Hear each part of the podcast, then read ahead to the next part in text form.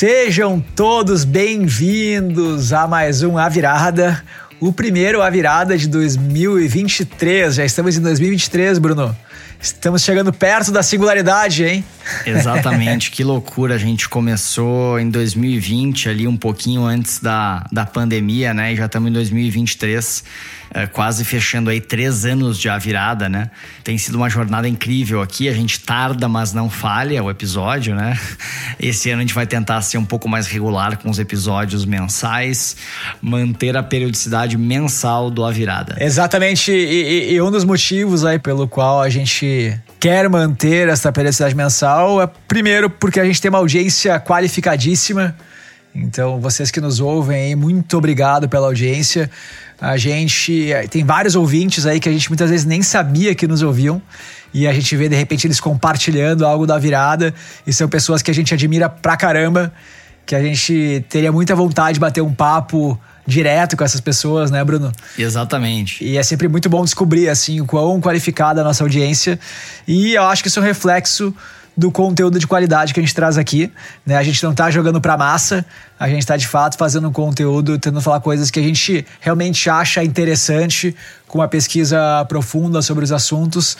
E eu acho que o pessoal que nos ouve sabe diferenciar né, o joio do trigo. Então eles conseguem ver que de fato tem qualidade aí, não é enfim, mais um falando um monte de abobrinha ou coisas muito superficiais. Então, pessoal, muito obrigado pela audiência e para vocês aí a gente vai fazer né, um, programas muito legais esse ano, podem esperar.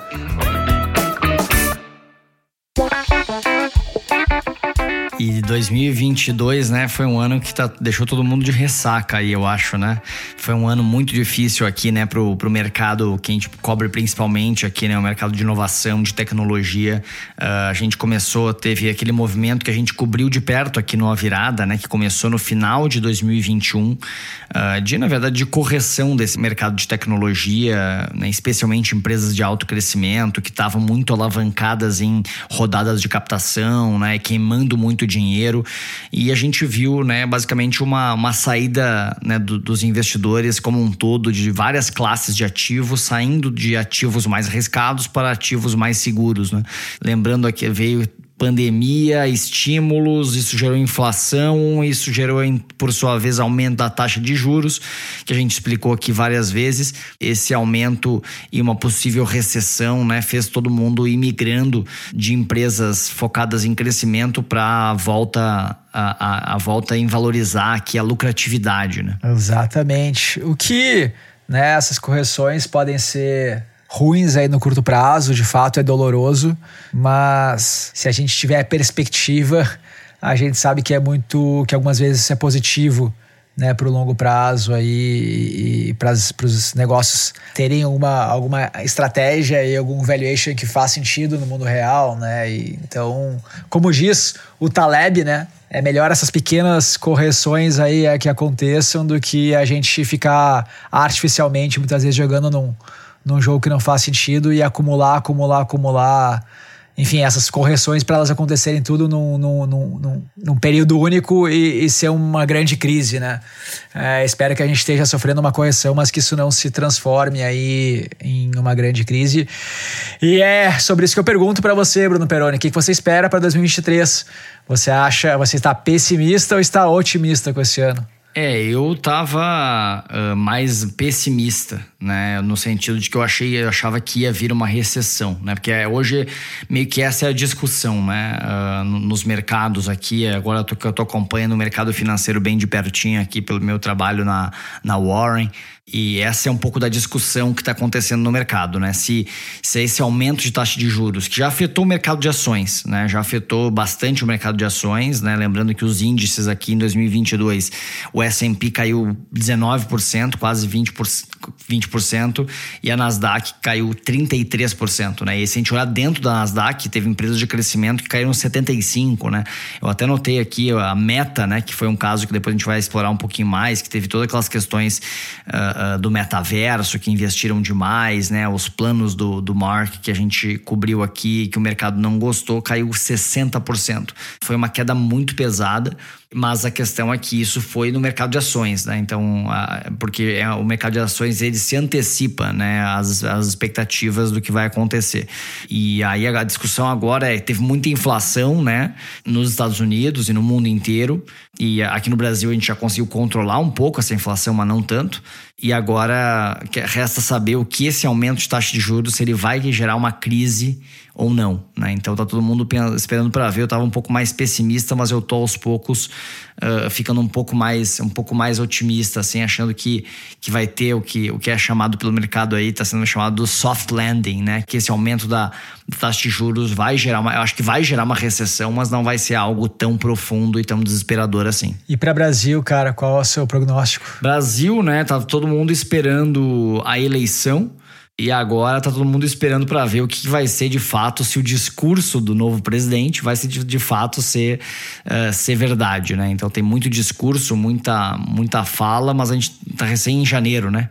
A gente tem poucos dias aqui de governo para dizer como é que vai ser, mas, mas tá todo mundo. Mas, mas o problema é que, é que tá todo mundo esperando, todo mundo continua esperando, né? Então, é, é, pra, esperando para ver. Então a, é, a, gente teve o Green, é engraçado, né? O investidor estrangeiro ele, ele parece que relaxou um pouco das eleições, porque eu acho que o medo dele era mais uh, uh, uh, né, uma questão de, de indefinição, né? Então definiu, ele ficou um pouco mais relaxado, tá entrando muito dinheiro externo aqui, mas o brasileiro, na média, tá muito conservador ou parado, né? A maioria dos, a maioria dos investidores aqui institucionais que a gente conversa estão esperando para ver, né? Então, olha, vamos esperar para ver, ver o que vai acontecer. Eu acho que eu acho que depende como for, né? Que depende como for a coisa, a coisa pode ir, né? Os desafios são grandes, então eu acho que a coisa pode ir desde bem mal até ok, né? Porque os desafios são, são bem grandes. Já que a gente está falando de mercado, né? É, vamos começar falando um pouco aqui como foram as últimas semanas, enfim, mercado de ações, tanto Brasil quanto quanto mundo aqui. Essa continuação, acho, dos layoffs aí que a gente falou bastante ano passado, né, nesse movimento inicial aí que foi, de fato, a redução aí dos investimentos de venture capital que provocaram layoffs nos Estados Unidos e no Brasil, né? Então as, as empresas vendo lá que eles teriam que segurar é, a queima de caixa uh, já antecipando para evitar que tenha que pegar um round agora com valuation muito, muito mais baixo, né, já começando a, a, a cortar o número de pessoas para reduzir o, o, burn rate, né, que se, que se diz. E agora, na verdade, é, cortes aí já vindos de queda da bolsa mesmo, da Nasdaq, e queda de vendas também. Disseram que o, acho que o último iPhone aí foi a pior venda da, dos últimos anos aí, né? Enfim, então realmente está tá tendo uma redução no consumo e isso está provocando aí, enfim, cortes em empresas que não dependem de venture capital, né? Empresas maiores, mais robustas. Já começou no final do passado e continua aí nesse ano. Então teve alguns exemplos aqui, né? De Amazon, 18 mil pessoas, Alphabet, 12 mil pessoas, Microsoft, 10 mil pessoas, Salesforce, 9 mil pessoas. Ontem foi anunciado que a IBM deve cortar 4 mil pessoas. Né? Então, enfim, são números muito significativos. É, se a gente somar aqui, né, os sites que, que monitoram esses layoffs, eu até fui atrás, uh, tem um site que diz que nem tecnologia, desde o início de 2022, foram quase 70 mil pessoas demitidas, eu acho que foi até mais, né? E, e tem um outro site que diz que monitora o mercado inteiro, né? Eu vi 200 mil. É, que fala em 340 mil. 340, eu olhei, eu tinha olhado 200 mil. É, então assim, foi muito relevante, né? E isso que esses trackers são muito mais dos Estados Unidos, né? E tal, não, não, co não cobrem tanto o mundo inteiro. Uh, e a gente aqui no Brasil também teve, pelo menos em tecnologia, mais de 10 mil pessoas demitidas. Então, assim, foi um impacto muito grande nesse setor que estava extremamente aquecido. Acho que continua aquecido a busca por profissionais de tecnologia, mas acho que talvez vai dar uma, uma arrefecida, né? No próprio portfólio da Prana, que, que a gente investiu em oito empresas, né, ao longo de 2021 e 2022, ah, teve empresas que tiveram que cortar, né? Esses layoffs começaram nas empresas pequenininhas, uh, que tiveram que ajustar o seu fluxo de caixa para compor essa nova realidade, uh, e, e, teve empresas aqui que, que, que cortaram até 50%, 60% do time para continuar vivas sem uma próxima rodada. E isso foi indo uh, né, na, na, na escala Ela começou pelas pequenininhas, foi para as médias e agora chegou nas big techs e eventualmente isso pode chegar também em empresas tradicionais se a gente entrar numa recessão. O que me chamou a atenção ali, né, que gente, eu citei aqui alguns layoffs das big techs, e a Apple, por enquanto, tá conseguindo, enfim, se manter sem ter que fazer, sem ter que ter demissões, com algumas ações ali, como, claro, reduzir as contratações, né? Obviamente, não botar mais gente para dentro de casa. Cortar alguns perks, né? Agora eles não têm mais almoço de graça. Então acredito que o buffet lá da Apple no almoço agora seja pago pelos colaboradores. Isso já aconteceu no passado, eu lembro de ter acontecido uma vez. E, e, uma, e a notícia de que o Tim Cook cortou né, o Tim Cook, CEO da Apple, cortou em 50% a sua remuneração. É, ele vai ganhar apenas 49 milhões de dólares. Coisa Enfim, pouca, né? É, é, é, bastante considerável. Mas é, mas é que a gente sabe que o patamar, né? Os, a gente, enfim, quanto mais se ganha, mais se gasta e, e todo corte é sempre dolorido, né? Então ele abriu mão aí de salário para tentar manter também o, o, time. E aí uma curiosidade que eu tava lendo é que a Apple, né, a última grande demissão dela foi em 97, quando o Steve Jobs voltou para a Apple, né? Enfim, a Apple estava em, em maus lençóis e aí chamaram Steve Jobs direto, ele cortou um monte de linhas de negócio, né, deixou ela focada no que dava dinheiro e, e, demitiu bastante gente. E na época foram 4 mil pessoas. Eu acho que é interessante esse número porque põe em perspectiva o tamanho das demissões que estão acontecendo agora, né? Então lá em 97 a Apple cortou 4 mil, foi a última grande demissão da Apple, a maior demissão da história da Apple e agora está falando de 18 mil na Amazon. É claro que é muito mais intensiva em mão de obra, né? Porque tem toda uma parte operacional de fulfillment, de jobs mais baratos, né? Pessoas de colaboradores na Amazon é muito significativo. Mas a Alphabet cortou 12 mil. Né? Então, acho que, enfim, é, dá, uma, dá um termo de comparação. Exatamente, né? não, foi muito relevante, né? Acho que foi mais comparado a, a 2001 aqui é, do, que, do que a 2008 em termos do mercado de tecnologia, né? E a, e a Apple, né? Eu até vi um, uns comentários muito interessantes de alguns analistas sobre a Apple é, que provavelmente eles devem fazer algum tipo de, uh, né, de, de grande movimento, né? Então, a, a Apple, né? Eles têm aí dezenas de bilhões de dólares em, em, em, cash, né? Então eles têm realmente muito dinheiro, chega até centenas de bilhões em, em, em cash. Então é uma empresa que está com muito dinheiro disponível, né? Uh, e, e, aí muito se especula, né? Há muito tempo quando é que eles vão fazer um grande movimento, né? Porque uh, não é o perfil do, do Tim Cook, né? Ele é, ele é um perfil do CEO mais operacional, uh, de, focado em operações e eficiência não, não é um tanto deal maker, né? E, e, mas eu acho que ao mesmo tempo tem uma oportunidade de aproveitar agora a maré baixa de tecnologia aproveitar que eles estão com muito dinheiro e fazer um grande movimento. E aí eu vi gente falando sobre que eles uh, que faria sentido a Apple comprar ou um grande player de mídia, né, esse mercado que a gente já falou bastante aqui que está em ebulição, ou um grande player de, de, do setor automobilístico. Ah, eu achei bem interessante essa análise, né, que porque tipo a Apple poderia comprar em cash as maiores montadoras do mundo em termos de market cap. E esse seria um movimento bem relevante, né? Lembrando que a Apple ela, tem um projeto de desenvolver um carro próprio próprio, né, para conseguir entrar em novas linhas de negócio e sair um pouco dos gadgets aqui e, e serviços, que é o que manteve a empresa até, até agora. Né? Caramba, será? Será?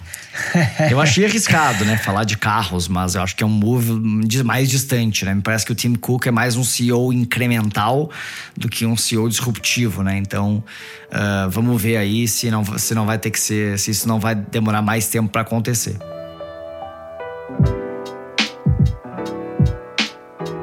E falando em movimentos mais disruptivos, é, uma notícia que chamou atenção aí bastante nos últimos dias, é, de uma tecnologia também emergente que a gente muito já falou numa virada, né, no, quando a gente falava do futuro dos negócios, é a questão da inteligência artificial. E teve essa notícia aí de que a Microsoft, né, que inclusive fez um layoff de 10 mil pessoas, né, investiu 10 bilhões na OpenAI, né, que é, enfim, conhecida aí muito pelo chat GPT, talvez alguns de vocês não conheçam. Uh, a gente vai falar um pouco mais sobre isso aqui, porque a gente acha que de fato é super disruptivo e vai mudar muito os negócios e o mundo. Vamos falar sobre inteligência artificial aí, Bruno. Vamos lá, é, eu acho que esse é um dos assuntos que certamente vai dominar aí uh, os próximos anos em termos de inovação. Eu acho que, na minha opinião, acho que aquela nossa previsão de que o metaverso ia ser uma, um voo de galinha ia cair para o esquecimento foi acertado, né? Tanto que, tanto que boa parte, uma parte relevante dos layoffs da Meta foi no time lá da unidade de negócios do metaverso, que eu esqueci o nome agora. Eu acho que AI vai ser atu atuada aí. Eu acho que o final da segunda metade do ano passado tangibilizou isso, né? Tanto com as ferramentas de AI generativa, né? Lembra aquele dos avatares, do Lensa, né? Que todo mundo começou, transformou a fotinho lá no seu no astronauta e tal.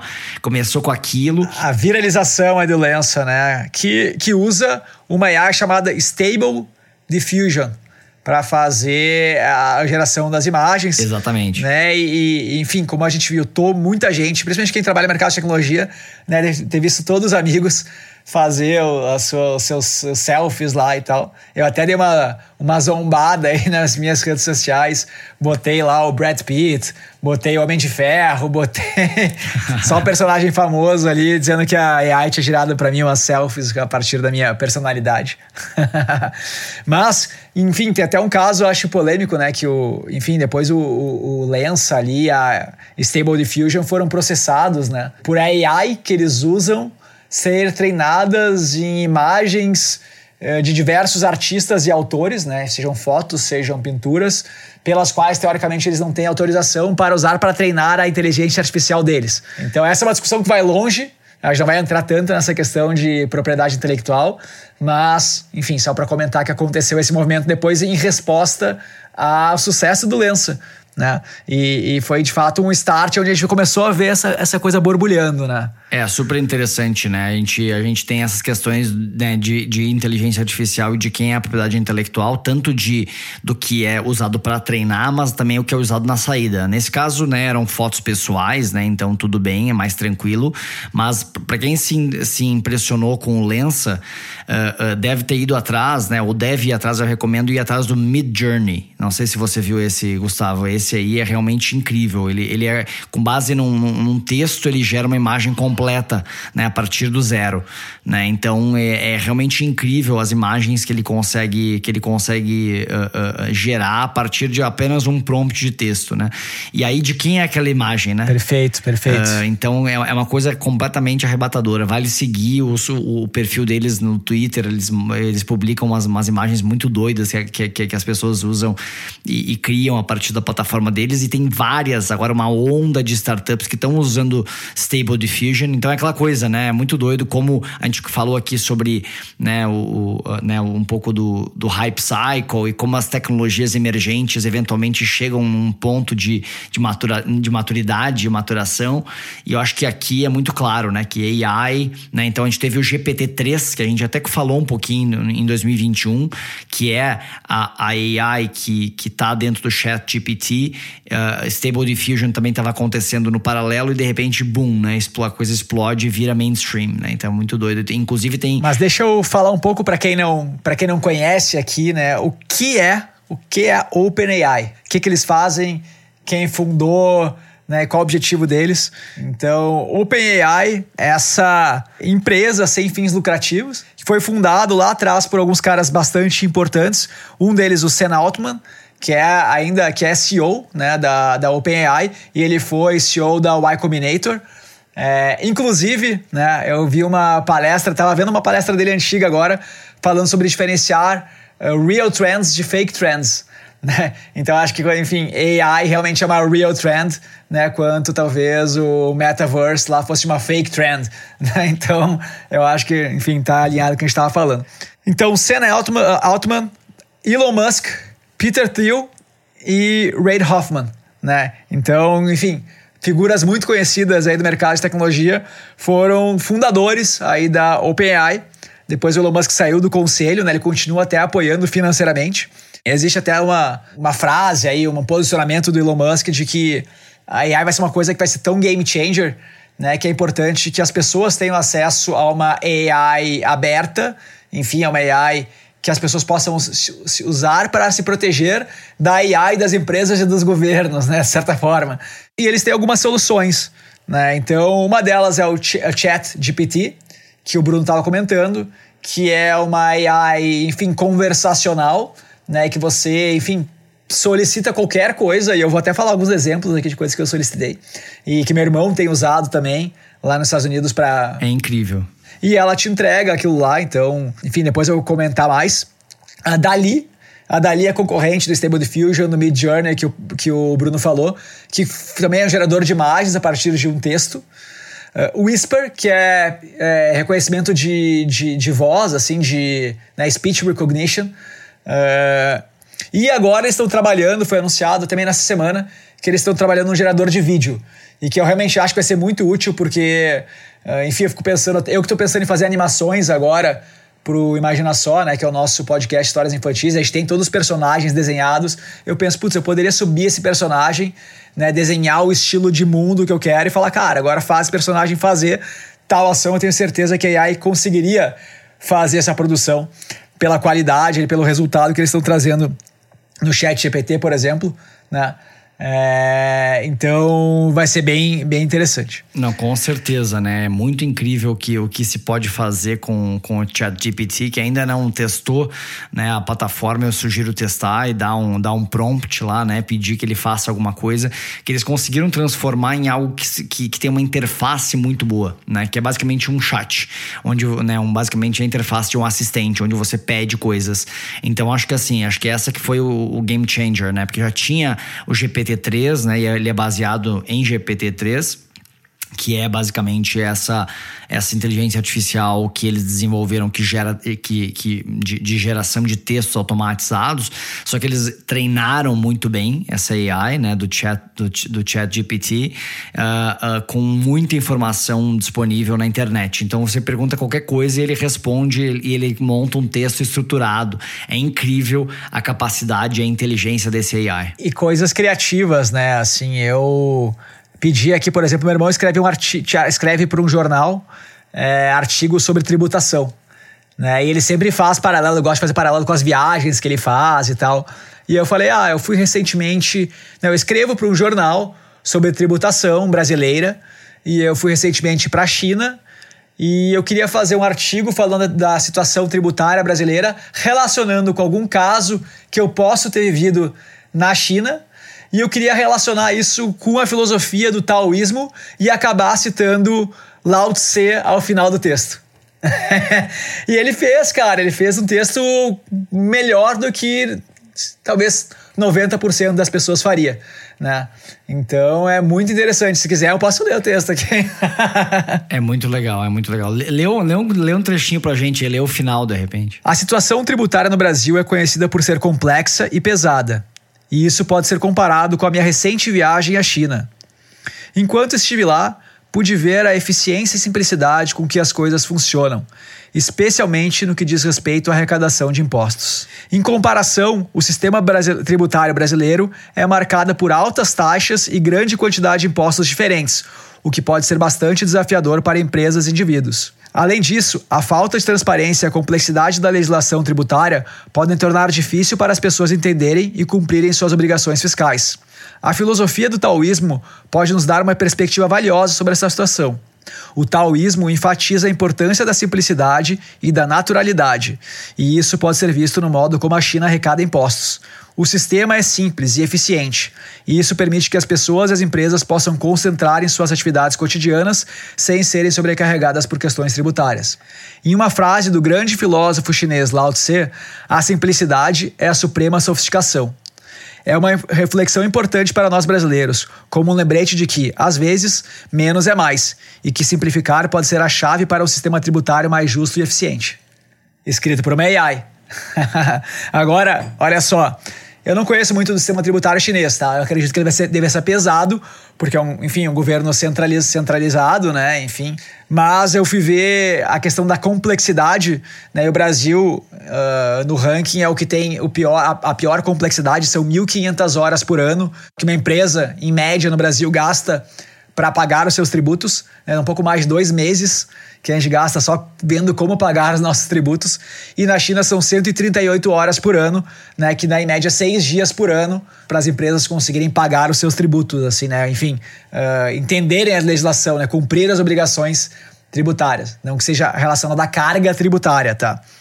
A média dos países aí dessa pesquisa foi de 235 horas. Então a China está, enfim, né, bem mais abaixo do que a média, 138 horas. Então, de fato, assim, parece fazer sentido essa questão da complexidade ser menor. Né? Não estou falando de carga tributária, eu não sei, eu não entendo tanto do assunto, mas uh, de complexidade faz sentido a resposta.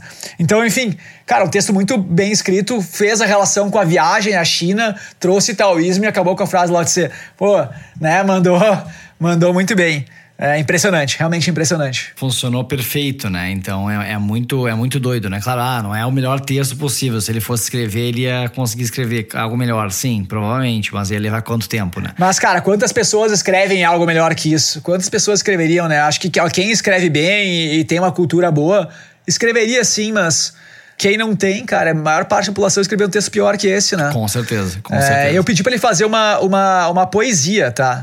Decassílaba ele errou uma frase, ele tem uma frase que não é decassílaba, mas eu pedi fazer uma poesia decassílaba sobre um, um, uma pessoa, né, que eu conheço que é uma pessoa que, enfim, segundo meu irmão, ele é a pessoa mais feliz do mundo. Uh, ele não é a pessoa mais rica, nem é mais bonita, nem é mais inteligente, mas ele, ele ama o que ele tem, né? Ele dá valor ao que ele tem, ele ama, ele, é, ele ama a simplicidade e, enfim, isso faz ele feliz. E aí eu pedi para ele escrever uma poesia. E tem uma, uma um parágrafo aqui, né? Uh, enfim, que ele escreveu que, cara, achei belíssimo aqui. É, até vou trazer esse exemplo, tá? Um recorte simples aqui. Ele não busca riquezas nem fama, apenas vive sempre contente. Na simplicidade encontra a chama da felicidade sempre presente.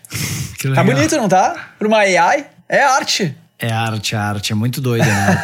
o, que, o, que a gente vai conseguir entregar e mudar, né? A arte vai se transformar assim como ela vem se transformando ao longo do tempo. Só para completar aqui, tá? Eu não vou ler, mas assim, só para completar, eu pedi para ele pegar essa poesia e escrever uma música como se fosse o Cazuza. E ele fez, entregou para mim, com, com o ver, com, com o refrão e tudo. o pessoal tem usado, assim, né? Tem uma. Uh, enfim, o meu irmão trabalha numa empresa americana, uma startup americana e tal. E ele disse que o pessoal tem usado para, enfim, explicar código. Então, explica o que, que esse código faz. Então, você pode pedir para o ChatGPT desminifica esse código aqui em Java, né, em JavaScript, e transforma ele para Python. E ela, ele desminifica e transforma ele para Python, muda a linguagem, ele faz perfeitamente, funciona o código, roda. Eu não testei, eu queria ver, cara, se eu conseguiria pegar o app Android e falar, ó, oh, escreve esse app aqui para iOS Uh, pô, imagina a eficiência que isso não gera para as empresas, né? Poder fazer esse tipo de coisa usando uma AI. Porque para AI a linguagem nativa dela é a programação, né? É, exatamente. Eles treinaram também muito bem ele em código, né? Porque é, uma, é porque é, é algo que tem um gargalo gigantesco de mão de obra, né? Inclusive o GitHub, né? Eles lançaram um, uma AI que ajuda a escrever código, a revisar código e tal. Então acho que é uma tendência grande essa aplicação para coding, né? Tem muitas aplicações também para geração de conteúdo. Inclusive tem uma empresa investida nossa da Prana que trabalha com marketing conversacional que está explorando algumas aplicações de chat GPT para geração automatizada de texto e tal. Então, acho que uh, isso rapidamente vai ser aplicado por diversos produtos. Eu acredito, além da área, como eu falei, da área de código que você falou, eu acho que tem a área de, de marketing digital para geração de conteúdo, né? E, e, até, e até diversas outras áreas. É, eu pedi para ele fazer um slogan para mim também de um, de um aplicativo ou dar o nome de uma marca, né? Criar uma, o, o nome de uma marca para mim, descrevia o produto. Cara, faz várias coisas. Eu acho que, enfim, só resumindo, é uma ferramenta que pode ser usado, enfim, como um produto.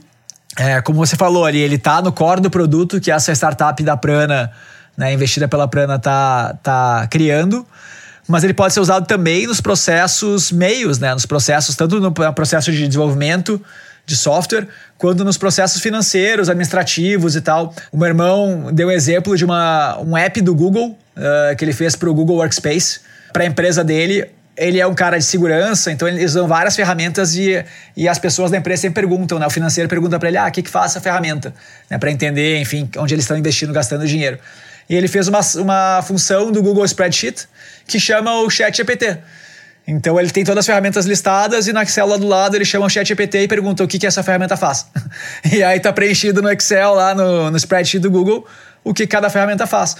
É, gente pode até limitar o número de caracteres. O que, que essa ferramenta faz em 60 caracteres? Né? Resume em 60 caracteres. É, e ele faz, então é super útil, né? Poder chamar o, o chat GPT dentro de, um, de uma planilha de Excel ou do Google Spreadsheet. É, dá para usar em todas as áreas. Empresa que não usar essa ferramenta vai ficar para trás. Vai ficar para trás. Não tem como competir. Vale também olhar para quem quer curioso nessas plataformas e quer ver como é que funciona e, e aonde a gente pode chegar. Tá recém começando essa onda, tá? Tem uma outra plataforma legal, além, além das que a gente falou aqui, que é a Runway. RunwayML.com, de Machine Learning. Eles trabalham com é, para edição de fotos né, e geração de fotos. É bem legal também. Ele consegue. É bem legal. Bruno, uma pergunta.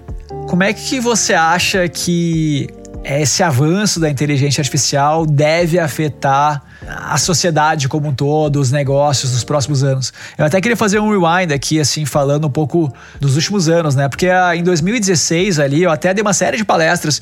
A Superplayer foi uma das primeiras empresas a explorar interface conversacional né? A gente criou o Zack, que era até um, um robozinho, uh, onde a pessoa podia entrar lá e, e, e, por mensagem pedir um tipo de música. Então, tô triste, me dá uma playlist para isso. E a gente entendia, a gente usava uma empresa que foi comprada até pelo Facebook, que é a Witch AI.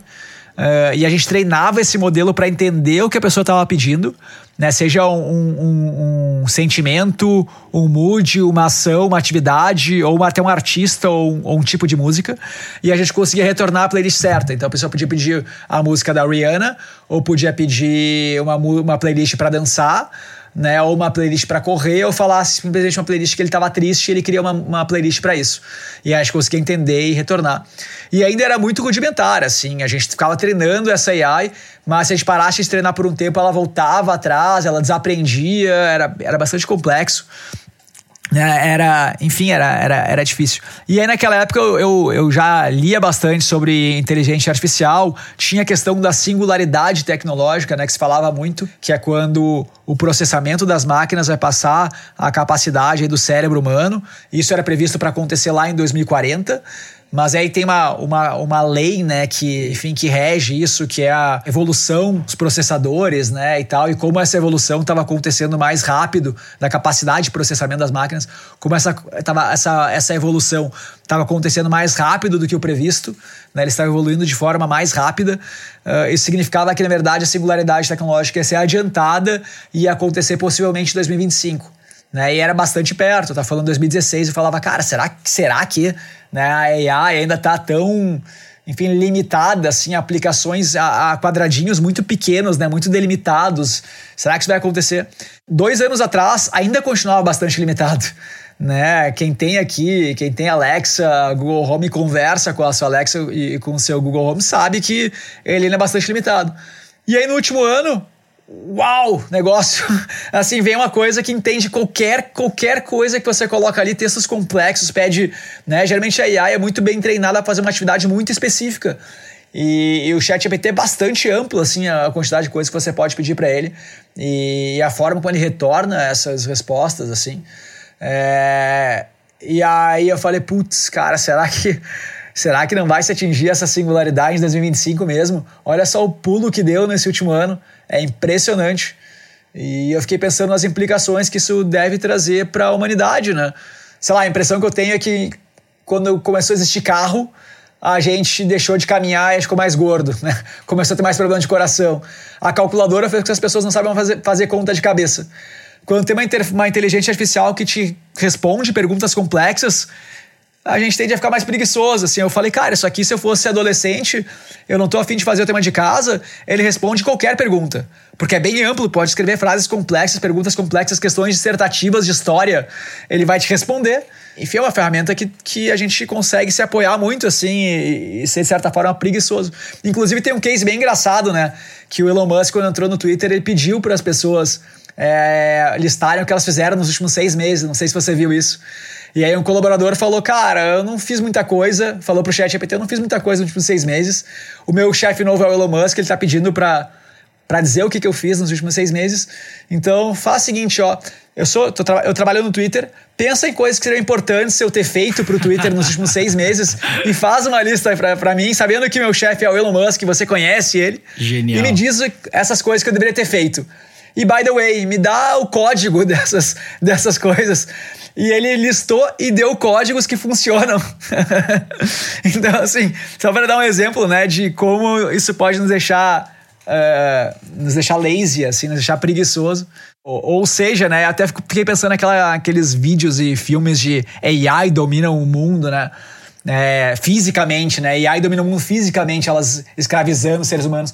Mas eu pensei, cara, que AI dominar o mundo intelectualmente, assim, digamos, a produção de conteúdo, a maior parte de produção de conteúdo ser feita por AI, né? E, e, e na verdade eles estarem ditando a, a, humanidade em termos informacionais, é bem possível. Não duvido que em poucos anos a maior parte das notícias que a gente lê sejam escritas por AI.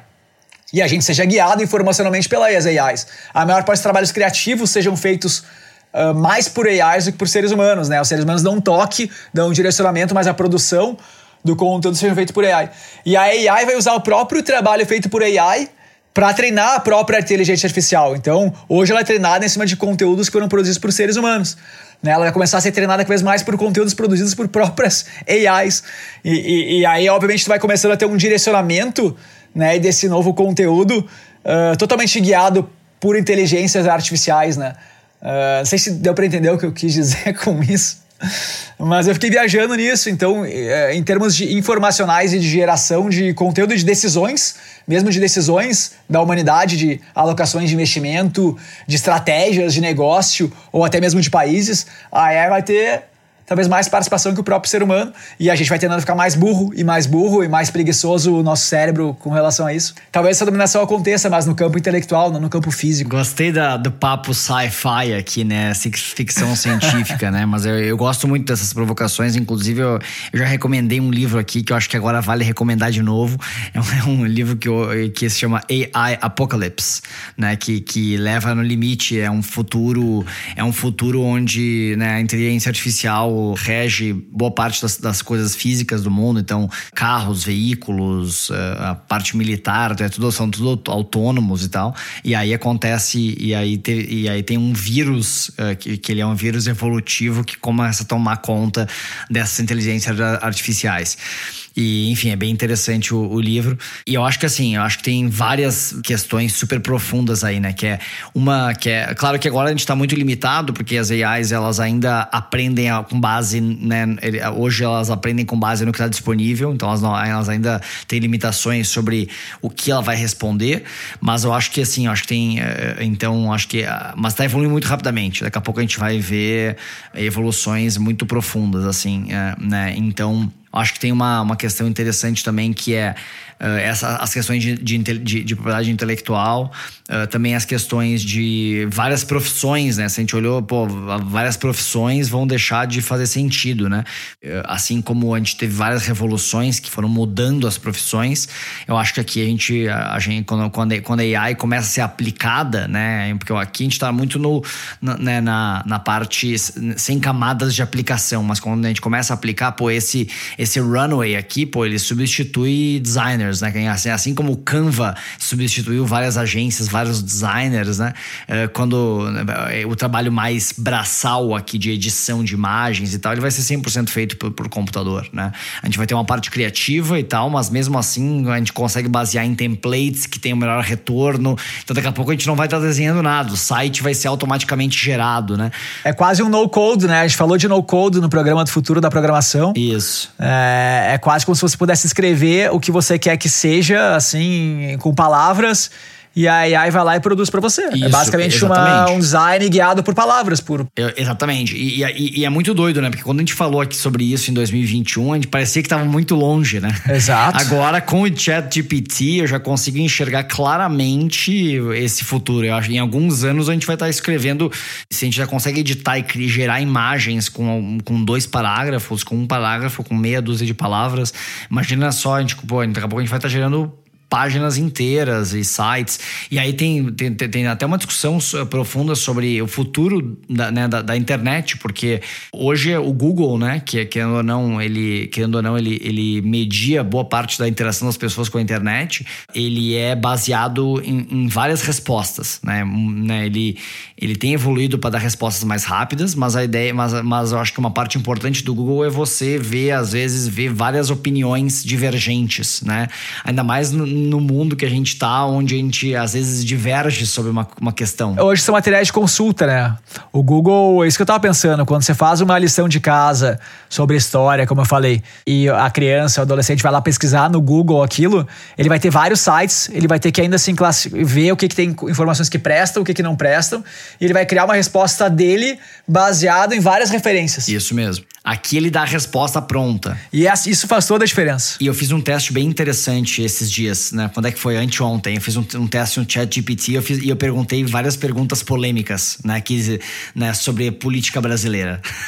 então, por exemplo, eu perguntei: teve um golpe no Brasil em 2016? Eu perguntei: né, o presidente Jair Bolsonaro é um genocida. Ele tem jogo de corpo, né? Ela tem jogo de corpo, não tem? É, é bem interessante, é bem interessante. Eu perguntei: ah, o, o presidente Jair Bolsonaro é um genocida eu fiz as perguntas desse tipo, né? Uh, que são super controversas, né? Então, e, é bem interessante o jeito que, ela, que, a, né, a, que a inteligência artificial responde. Responde de um jeito super isento, assim, trazendo provas e tal. É bem interessante. E, e aí, então assim, mas, mas ao, mesmo, ao mesmo tempo, ou seja, porque ele, ele, quando tem, existe controvérsia nos resultados, ele deixa isso claro, né? Ele, ele dá uma resposta, mas ele deixa claro que existe controvérsia né? Então é, é, bem, é bem interessante o, o, o, né, como ele lida com a controvérsia, mas ao mesmo tempo a gente vê que num, num, em um mundo onde né, as notícias são, são geradas, né, são geradas aí por, por, por né, por uma gama muito maior de jornalistas e, e, e veículos independentes e, e, a gente tem muita fake news também. Como é que o, a AI vai lidar com isso? Né? Eu acho que para né, como é que ela vai ranquear as diferentes os diferentes sites e opiniões para chegar na resposta final, né? E aí que a gente entra ah, né, na, na, parte humana de, de, do design dessas, dessas inteligências e que aí nas questões mais, mais profundas, né? Ela é muito inteligente em recomendações, né? Assim, ela tem jogo de corpo, né? Isso eu achei muito impressionante também. Eu queria que ela fizesse um template de NDA com uma cláusula de não concorrência, com uma multa de X mil reais por infração, etc. Que, e, e aí gerou o template de contrato. O legal é que tu pode conversar, né? Então tu pode pedir para ele ajustar algum detalhe que você não, não quer. Coitados dos advogados, né? É, e aí ela fala isso, é, mas assim, aqui tem um template e tal, esse template é mais genérico, se você quiser uma coisa mais específica ou, ou né, quiser ter um... Enfim, fale com os advogados, ela sempre dá essa, essa dica, né? Ela nunca vai te dar uma recomendação médica sem falar, ó, isso aqui tem benefícios para isso, mas tem malefícios para aquilo.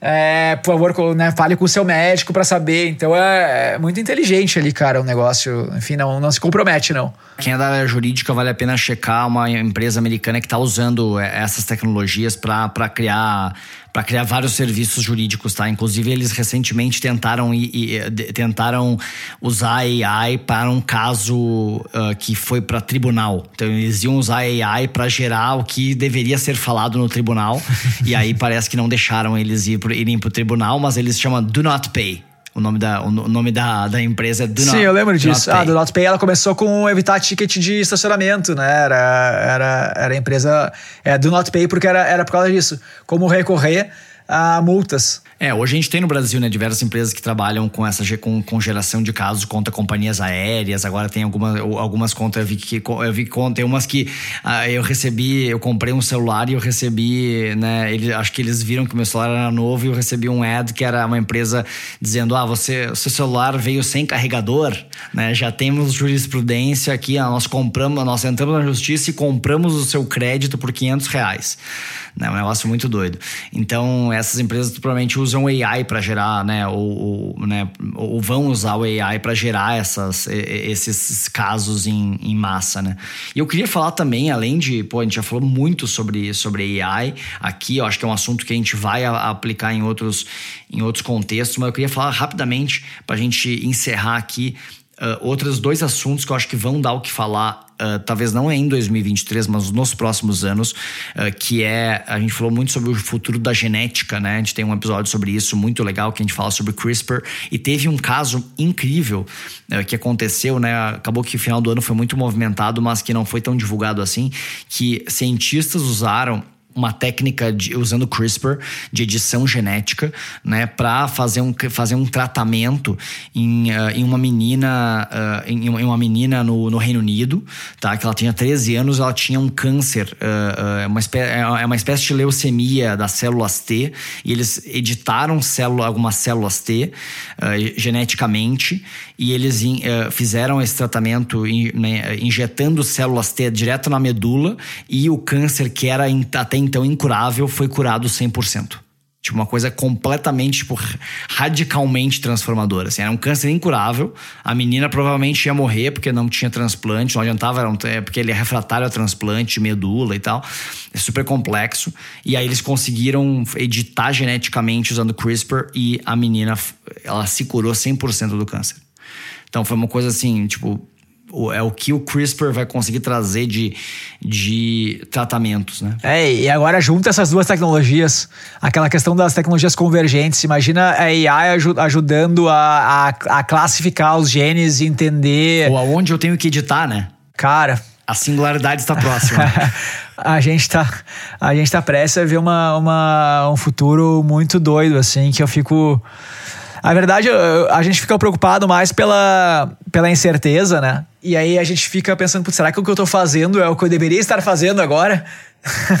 Né? eu não sei se tu pensa sobre isso, mas eu fico pensando, será que eu deveria, o que eu deveria estar aprendendo? Como é que eu posso usar isso? Uh, seja para ganhar mais ou para me proteger de me proteger do que pode vir a acontecer assim, no sentido de uh, proteger o meu emprego, proteger, proteger o, a minha capacidade de gerar coisas relevantes para a sociedade, né? Sim, exato. É alguma coisa potencialmente pode te ajudar a ganhar mais e crescer mais rápido ou pode potencialmente te ma machucar, entre aspas, né? Se, se, eh, te agredir e, e, e, te tornar obsoleto. Então, isso para mim gera muito pensamento assim, cara, o que, que eu deveria fazer? Como é que eu posso usar isso da melhor forma? Muito, é, muito legal, né? Muito, muito doido. Eu também penso sobre algumas dessas coisas, né? Putz, será que eu vou manter relevante, né? Pô, é, se a gente pensa isso, imagina, né? Pô, imagina só quem trabalha, né? Enfim, os nossos trabalhos são bem intelectuais, mas, né? Eu fico, fico preocupado com, pô, as milhares de pessoas que trabalham em trabalhos mais operacionais, né? Uh, e, e aí, acho que... E, a, e teve uma terceira inovação aqui, breakthrough tecnológico, na verdade, esse aqui é ainda mais em um estágio mais inicial de desenvolvimento, tá?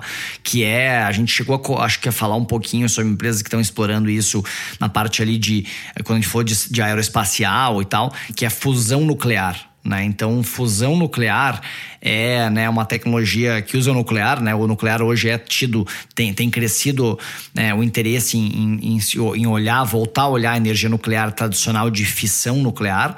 Ela não é renovável, mas ela é, o, né, o custo-benefício dela é infinitamente melhor do que muitas uh, energias renováveis. Especialmente, acho que a gente tem a, o solar está muito barato, então acho que a gente chegou num ponto de inflexão do solar que está muito barato uh, também. Mas a fusão nuclear ela é muito relevante porque eu consigo criar basicamente energia a um custo quase zero. Uh, e basicamente eu, eu tenho eu, eu, faço uma fusão entre dois átomos em alta velocidade usando lasers e tal, e aí uh, eu consigo gerar uma energia. E foi a, e a primeira vez teve um, um, um, laboratório nos Estados Unidos que conseguiu gerar uma. Porque precisa de muita energia para gerar essa reação, uh, essa reação física.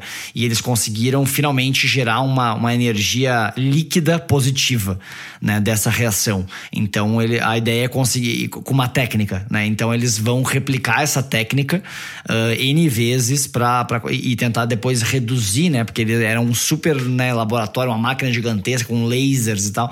E eles vão tentar reduzir isso, então tá, tá um pouco longe. Então na prática, na prática, na verdade, o custo não era quase zero, né? Porque o que tá falando é que antes tu gastava tanta energia para conseguir tu gastava mais energia Isso, do que a energia exatamente. que tu gerava.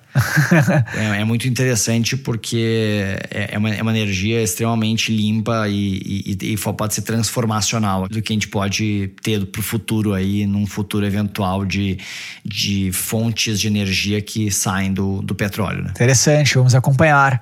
Podem ficar ligados aqui que a gente vai estar tá acompanhando e trazendo para vocês esses breakthroughs aí nessas, em todas essas frentes. Então, só para encerrar o programa, né? A gente falou de muita coisa legal que vai acontecer. Vamos falar de um assunto que tá lá na boca de todo mundo essas, essas últimas semanas, que é realmente impressionante, né? Que é o caso aí das americanas, que, enfim, reduziram aí o valor da ação a um real praticamente. É, e aí eu vou fazer um resumão aqui do que aconteceu. Acho que vocês devem estar acompanhando as notícias. Eu fiz um resumão aqui para todo mundo conseguir entender. Mas basicamente, a gente teve aqui no início desse ano, aí no início de janeiro, o Sérgio Rial assumindo como CEO das Americanas e em menos de nove dias, né, ele veio a público falar que ele achou uma dívida, né, com instituições, finance instituições financeiras na casa dos 20 bilhões de reais que não estavam propriamente corretamente lançados nos balanços. E aí tem uma reviravolta no mercado. A empresa que valia 10 bilhões caiu para 2 bilhões, era valia 12, se eu não me engano. Acho que era isso aí. Uh, caiu para 2. Aí logo depois eles aprofundaram os estudos aí, viram que na verdade a dívida total era superior a 40 bi, né? 41 bilhões de, de reais e entraram com um pedido de recuperação judicial para evitar que os bancos tentassem declarar o, o, vencimento antecipado das dívidas e quebrar a empresa. Então todo o argumento era baseado de que a empresa gerava milhares de empregos, né? E um movimento grande para a economia, que vários fornecedores dependiam deles e tal, que enfim, que tinha uma importância econômica é, meio que too big to fail, né? É, e aí os bancos uh, vieram contra, né? Logo o BTG foi um dos primeiros a se manifestar. É, eles devem um pouco mais de, acho que um bilhão para o BTG de forma bastante agressiva, né, atacando inclusive os três grandes sócios aí da Americanas, que é o grupo 3G, né, o Teles, o Lema e o Sicupira. É, falando que esse, esse trio figuram entre os bilionários do, do mundo, né, que o com patrimônio próprio deles de mais de 180 bilhões de reais. Até eles usaram uma frase, enfim, agressiva, assim, é, falando que os fraudadores estavam tentando se proteger, assim, é como se um menino matasse os próprios pais e depois pedisse proteção à justiça por ser órfão, né? Eles usaram essa frase, assim, bastante agressiva no discurso deles, foi, acho que todo mundo ficou impactado. E aí depois saiu uma, uma carta aí dos, dos sócios, aí dos três sócios, mais relevantes, acho que junto eles têm 30% das americanas. É, eu só achei que eles demoraram demais, né, para falar. Eu achei que isso foi muito suspeito, né? Quando se tem uma crise, uma algo importante é falar logo, né? Eles demoraram para falar e basicamente disseram não sei de nada, vamos acompanhar. Basicamente, na verdade, jogaram a culpa assim de certa forma na, na auditoria e nos bancos, né? Então eles falam assim, ó, eu não sabia de nada, né? A gente confiava na gestão e também tinha uma auditoria renomada, né, a PwC, uma das grandes auditorias, e que confirmava né, essas informações contábeis através de cartas de circularização com os bancos. Então, os bancos, que eram os próprios credores, confirmavam que aquele balanço estava correto. Né? E o que eu também não sei como é que aconteceu isso, porque, enfim, se a dívida desses bancos não está lá, né, é o cara vai confirmar que aquilo está correto? É, é um pouco estranho também. Mas eles confiavam nisso tudo. Logo, eles não estavam sabendo, eles não tinham conhecimento dessas fraudes. Uh, e jogaram para os bancos e para a PwC, os bancos obviamente ficaram irritados. Aí o Bradesco já veio em cima, o Bradesco é o segundo maior credor, são 4,5 bi né, que, que, que a Americanas deve para o Bradesco, já tentando ir no, em cima do patrimônio dos sócios, né, o Bradesco junto com o Santander, então tentando chegar nos sócios, né, saiu a lista recentemente dos, de todos os credores, além dos grandes bancos, né, que todos, enfim, têm dívidas, têm é, valores de bilhões a recuperar, tem algumas coisas que chamam atenção até que estão mais aqui no nosso mercado, né, né, Bruno, como a dívida que eles têm com o Google uh, e com a Apple, É, e a Samsung, né? Eles têm mais de um bico a Samsung, mais de um bilhão Mais de, um reais. bico a Samsung, exatamente. É, que provavelmente é, enfim, é né, televisão, dispositivo, é, é, telefone celular, etc. Com a Apple provavelmente deve ser também aparelhos, né? Eu acredito que seja mídia, mas com o Google deve ser mídia. Né? O Facebook já se protegeu mais, o Facebook provavelmente devia dar menos crédito, porque a dívida é só de 11 milhões. A Mondelez, Nestlé, etc. Espalhou para muita gente, né? Muita gente vai perder dinheiro, fora todos os acionistas né, que viram o, as suas ações virarem pó. É, e também teve impactos no mercado de renda fixa, né? Então a gente teve os. Eu, eu por exemplo. Exatamente. É, eu, por exemplo, não era acionista das americanas, né? Não, né? Nunca gostei muito do business.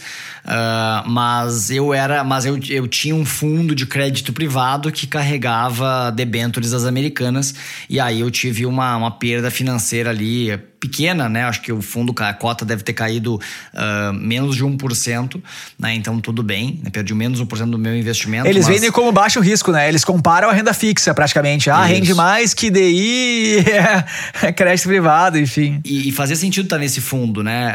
Claro que o, o fundo do. Né, teve uma outra polêmica com outro fundo, mas esse fundo fazia sentido. Crédito privado de empresas né, bem avaliadas. Eles tinham double A, né? Eles eram avaliados com double A no Brasil, né? Então, os como ótimos credores, uh, com, ótimos, ótimos né, uh, credores e, e, acabou que uh, deixaram todo, né, as debêntures foram marcadas a zero, né? Então não há esperança em, em, receber o dinheiro de volta. Então assim, imagina só quem carregava debêntures direto, né? Eu tinha, é, é por isso que vale a pena diversificar, né? Pelo menos o fundo eu só perdi 0,8, né? Se eu tivesse carregado tudo, mas, mas é assim, né?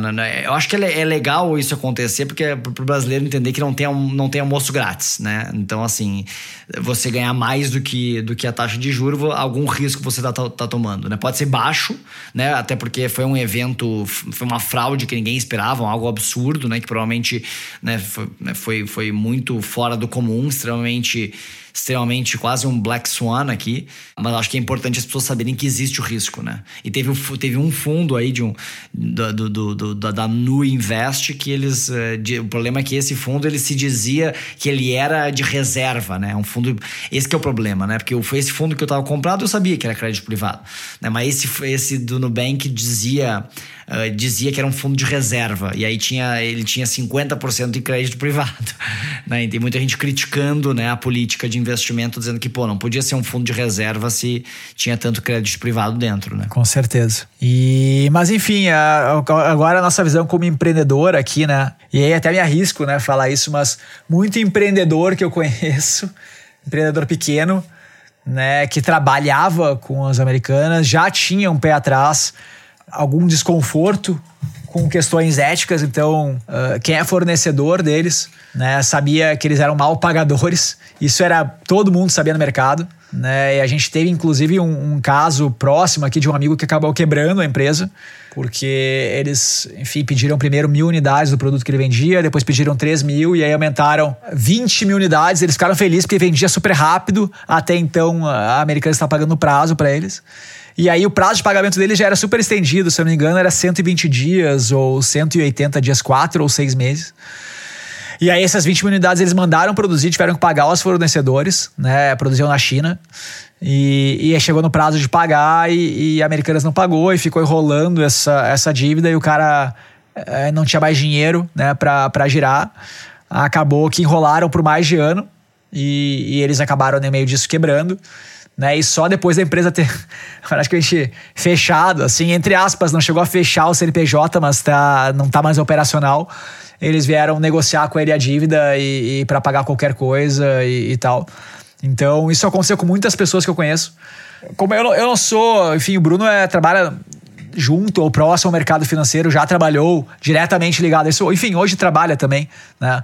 É, eu não, não trabalho com isso, mas uma coisa que, que eu pensei com todo esse, esse caos aí, cara, olhar a empresa, olhar os fundamentos, né? A loja, ela faz sentido, o esquema de marcas né, que eles têm faz sentido, assim, o, o e-commerce em si. É uma empresa que, que é ética, que eu acho que tudo isso acaba uh, sendo um, um, fator gerador do resultado futuro dessa companhia.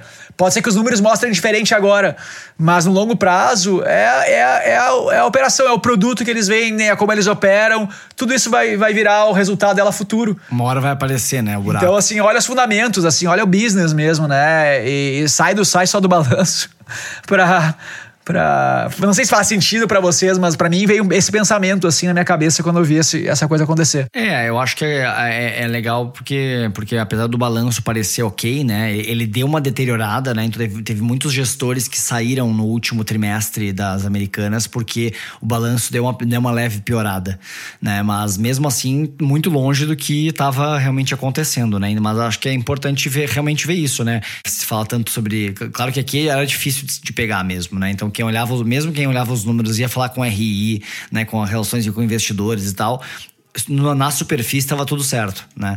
Então realmente realmente mostra que para realmente chegar a um valor, a, chegar a uma opinião sobre uma empresa se ela faz sentido ou não, tem que ir além dos números, além do que está na superfície, né? Claro que assim, a gente tem que também acreditar no que está no balanço, né? Acho que isso não é, né, uma, uma coisa Com certeza. Né? Acho que é aí que foi o problema. E é por isso que eu acho que realmente foi, foi passou do que é realmente aceitável, né, de, de discrepância entre o que está sendo divulgado e e, a realidade, é, acho que passou, né? A empresa estava quebrando. A empresa estava quebrando e estava e, e tava emitindo dívida double A, né? Então, tipo, isso para mim tá muito distante. Eu acho que uh, tem que uh, é, alguém tem que ser responsabilizado por isso. Com certeza. Ainda mais sendo uma empresa de capital aberto, né? Eu acho que quem já vem do mercado de venture capital já tem mais esse cacuete de olhar o, o negócio, o produto, o serviço. Aquele mercado vai crescer, esses caras entregam bem, os consumidores estão satisfeitos com aquilo que eles estão vendendo. É, só que eu acho que muita gente foi na. Né, o, o, problema é que muita gente, eu acho que foi na história agora, especialmente nos últimos meses, muita gente vendeu por causa do balanço, mas tem muita gente que comprou Americanas dizendo, putz, agora vai o Real, né? Um dos melhores CEOs do Brasil aceitou ir para Americanas, né? Agora eu vou comprar. Eles compraram natural da terra, tá fazendo um movimento Amazon, né? Então, pô, de, de, de ir do online pro offline e tal. Então, acho que tinha movimentos interessantes também, se a gente for olhar, né? Sim. Uh, então, uh, também era difícil. Esse é um case difícil de pegar realmente. Mas, mas claro, né? Eu acho que a, a, eu acho que quem olha venture capital tá acostumado a olhar coisas, não só olhar os números, olhar a história por trás dos números, as pessoas, quem, quem é que foi. É, as pessoas. Olhar muito as pessoas, né?